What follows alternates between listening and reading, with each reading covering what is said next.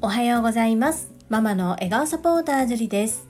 このチャンネルではサラリーマン兼業個人事業主であるパラレルワーカーの私が家事育児仕事を通じての気づき工夫体験談をお届けしています。さて皆様いかがお過ごしでしょうか。我が家の小学校4年生になった次男くんは本日が始業式となります。私も今年度から PTA の役員をさせていただくこととなり、今朝は当番に行ってからの出社となります。頑張ってまいります。そんなこんなで本日は皆さん肩書きはどう考えますかというテーマでお話をさせていただきます。最後までお付き合いよろしくお願いいたします。週に一度の目標振り返りで私は名刺を作り直すということを個人の活動の中の目標として挙げております。今持っている名刺っていうのが自分で作った名刺です。私は個人の活動としてお片付けのサポートとお料理教室を行っているため、それぞれに別々の名刺を所持しております。正直にお伝えすると、お片付けの方でも肩書きがいくつかありますので、それぞれによって名刺を作り変えるのか一つでいいのかなどいろいろと迷ったりもします。協会によってロゴが違ったり専門的なところが違ったりするからです。ですがどちらも私ジュリが行っていることであり、どのように今後を持つのがいいのかなと少しぼんやりしながらも、過去にロゴを作っていただいたデザイナーさんに名刺を作りたいということで依頼を投げてしまったんですね。で、投げて少し話をしながら、言葉のキャッチボールをしながらプロの方の話も聞いていろいろと決めていこうかなと思っているんですが、今そのイラストレーターの方、名刺を作ってくださる方からいただいた質問に答えるのがちょっとどう答えたらいいかなと思って、ボールが私にある状態で2日経っております。困ったなぁと思っていて、やっぱり対企業さんにするのか、対個人さんにするのかで載せる情報も変わってきたりするんですね。悩みに悩んでいろいろと瞑想をしております。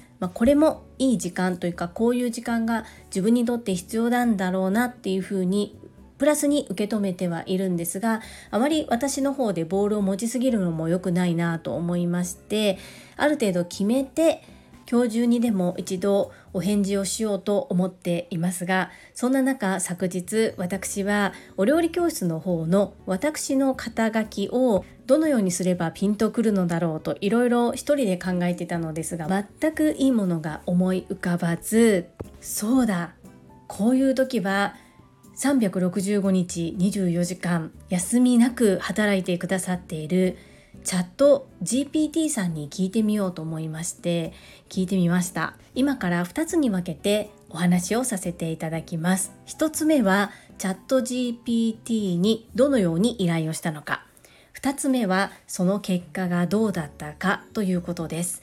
まず1つ目のチャット GPT へ私が投げかけた言葉です。2通りやってみました。ほぼ返ってきた答えは同じだったんですけれども、1つ目、ジュリさんの肩書きを10個考えてくださいと書いて、その下にお料理教室のホームページの URL を掲載してみました。2つ目はジュリさんのユニークな肩書きを20個考えてくださいというふうに書いて、そしてまた下に URL を置いてみました。それではチャット GPT さんが私のために考えてくれた肩書きをお伝えします。1、料理マエストロ。2、フードファンタジスト。3、キッチンマジシャン。4、料理アーティスト。5、グルメゲームチェンジャー。6、料理イノベーター。7、キッチンエンターテイナー。8、クッキングヒーロー。9、フードプロデューサー。10、グルメビジョニアリスト。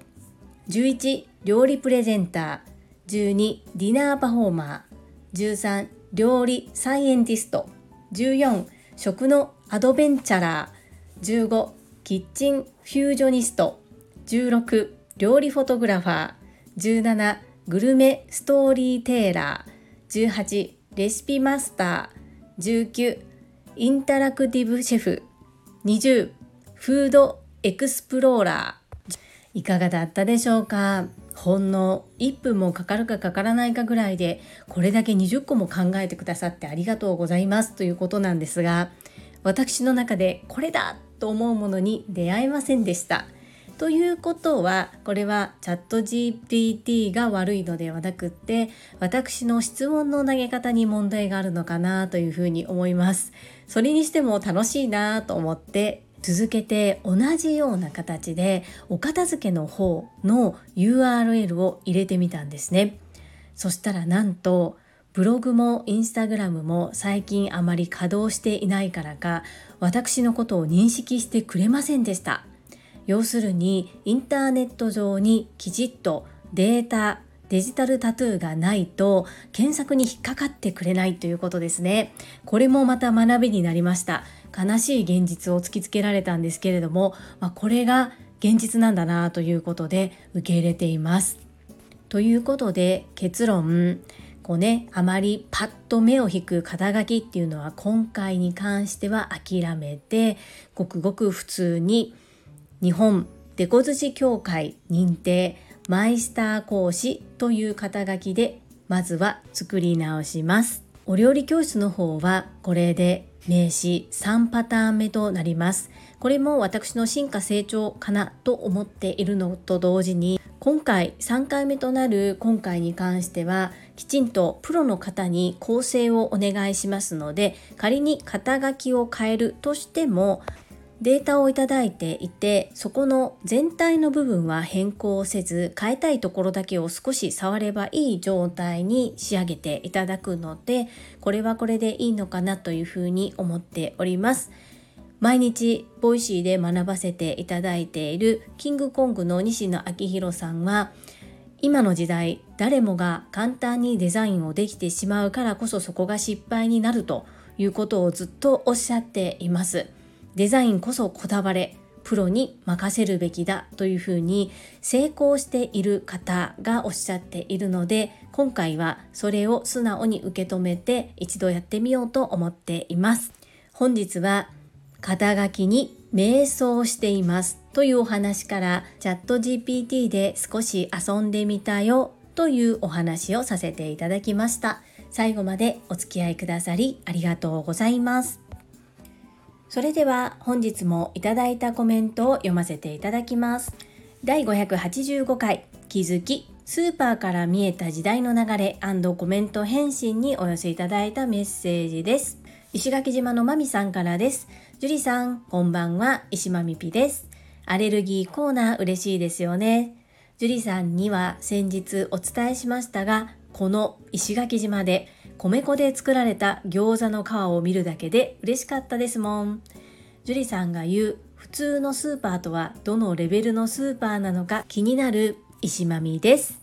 まみぴー、メッセージありがとうございます。本当に石垣島にはないかもっておっしゃってましたが、無事に米粉で作られた餃子の皮を見つけることができて、本当に私も嬉しかったです。よかったです。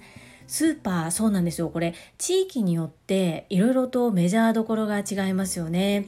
私が住んでいる地域では、近所にあるのがコープ神戸、生協さんですね。それからダイエー、イオン、そして関西スーパーというのが、普通の一般庶民が行くスーパーです。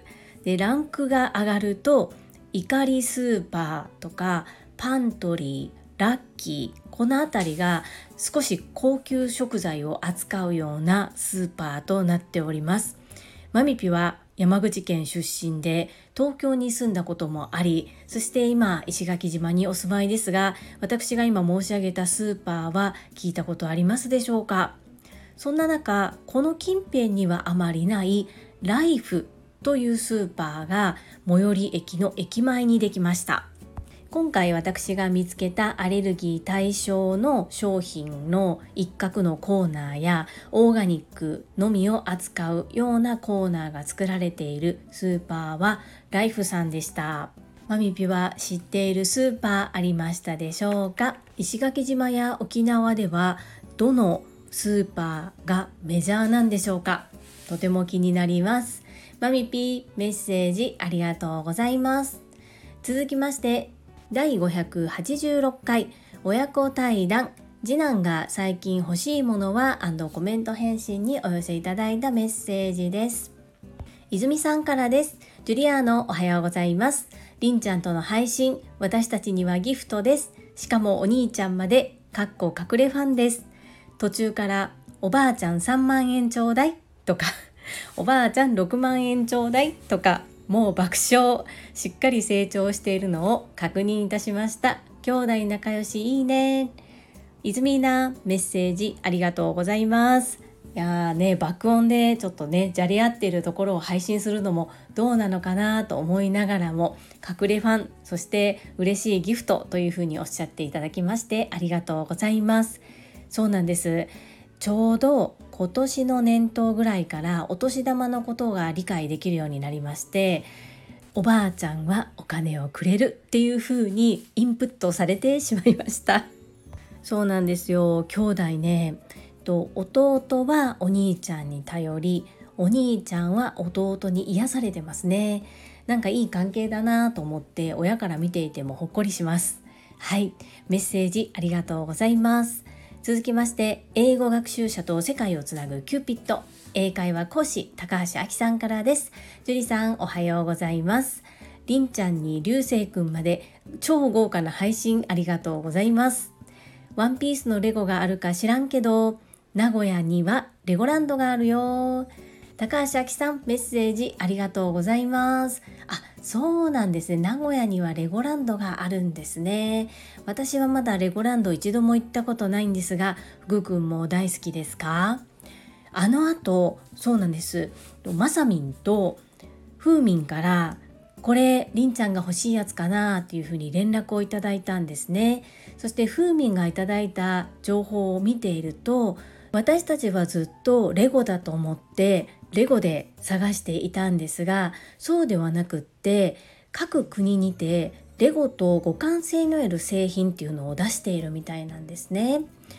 1980年代からレゴの特許が切れて、この各国でレゴと互換性のある商品っていうのを出しているようで、どうやらこのりんちゃんが YouTube で見つけたワンピースのメンバーたちのものも、これはレゴではなくてレゴと互換性のある、レゴで使えるおもちゃだったようなんです。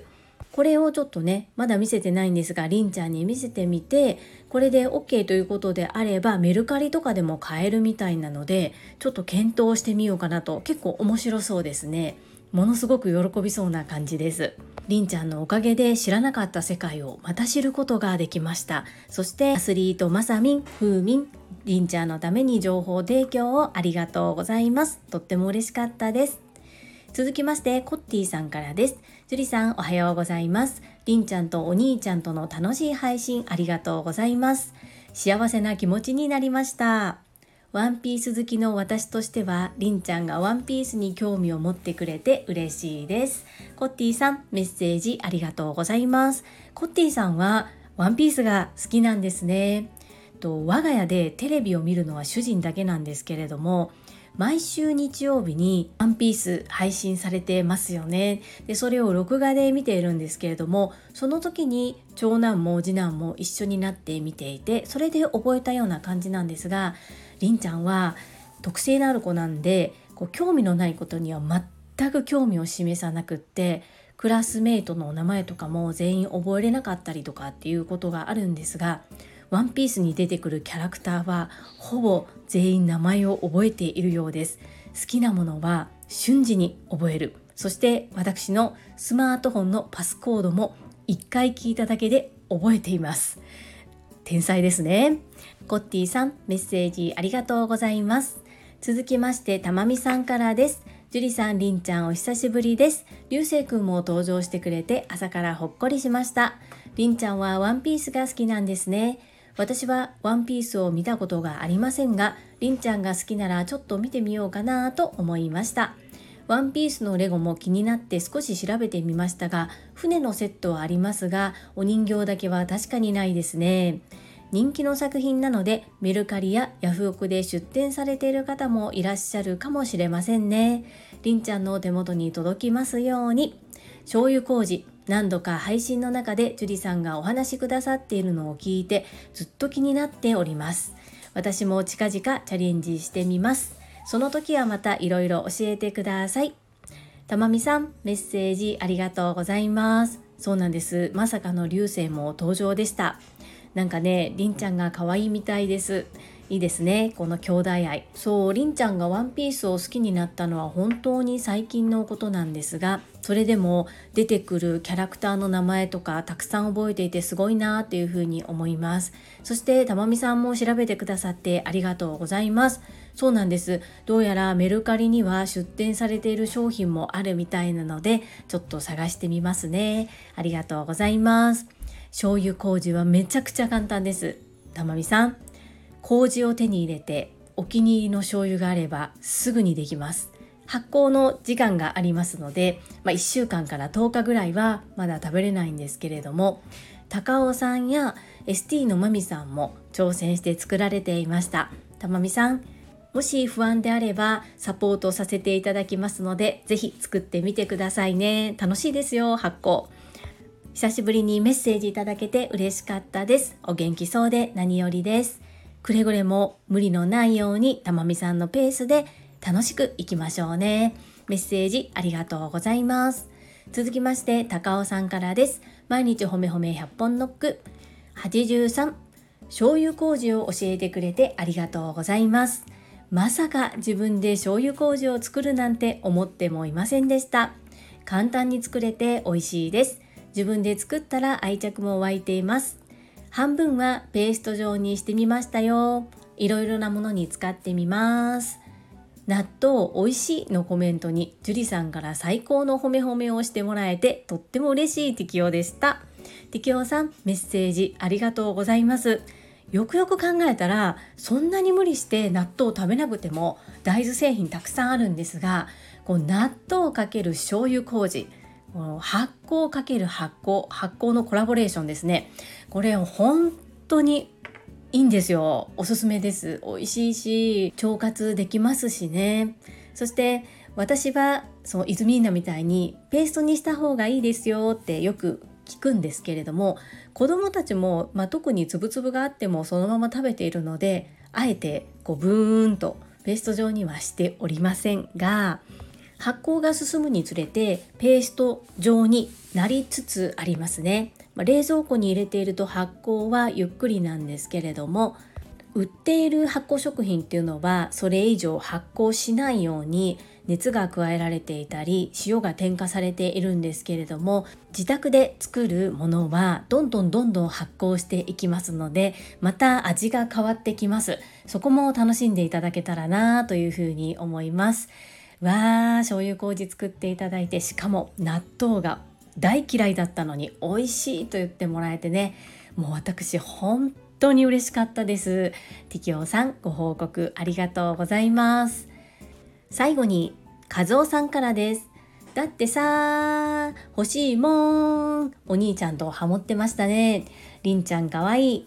ついつい笑顔になっちゃう。りんちゃんの夢が叶いますように。千葉から念を飛ばしてます。ドクターロバーツカズオさん、メッセージありがとうございます。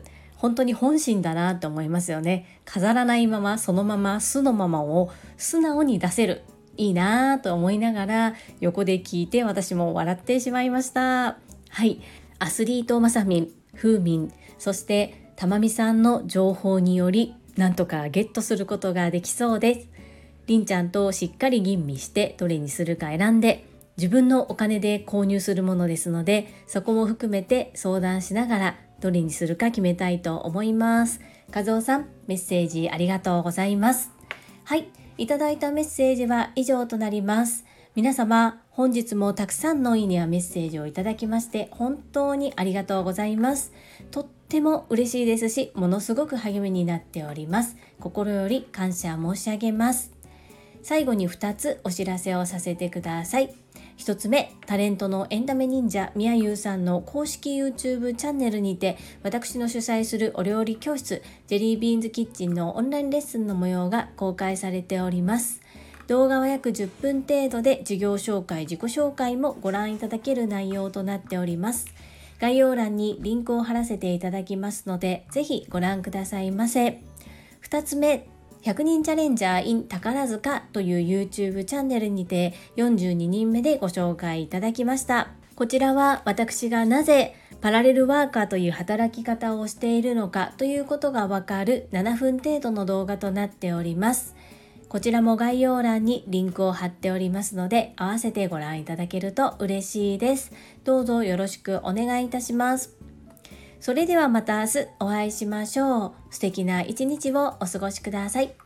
ママの笑顔サポーター、ジュリでした。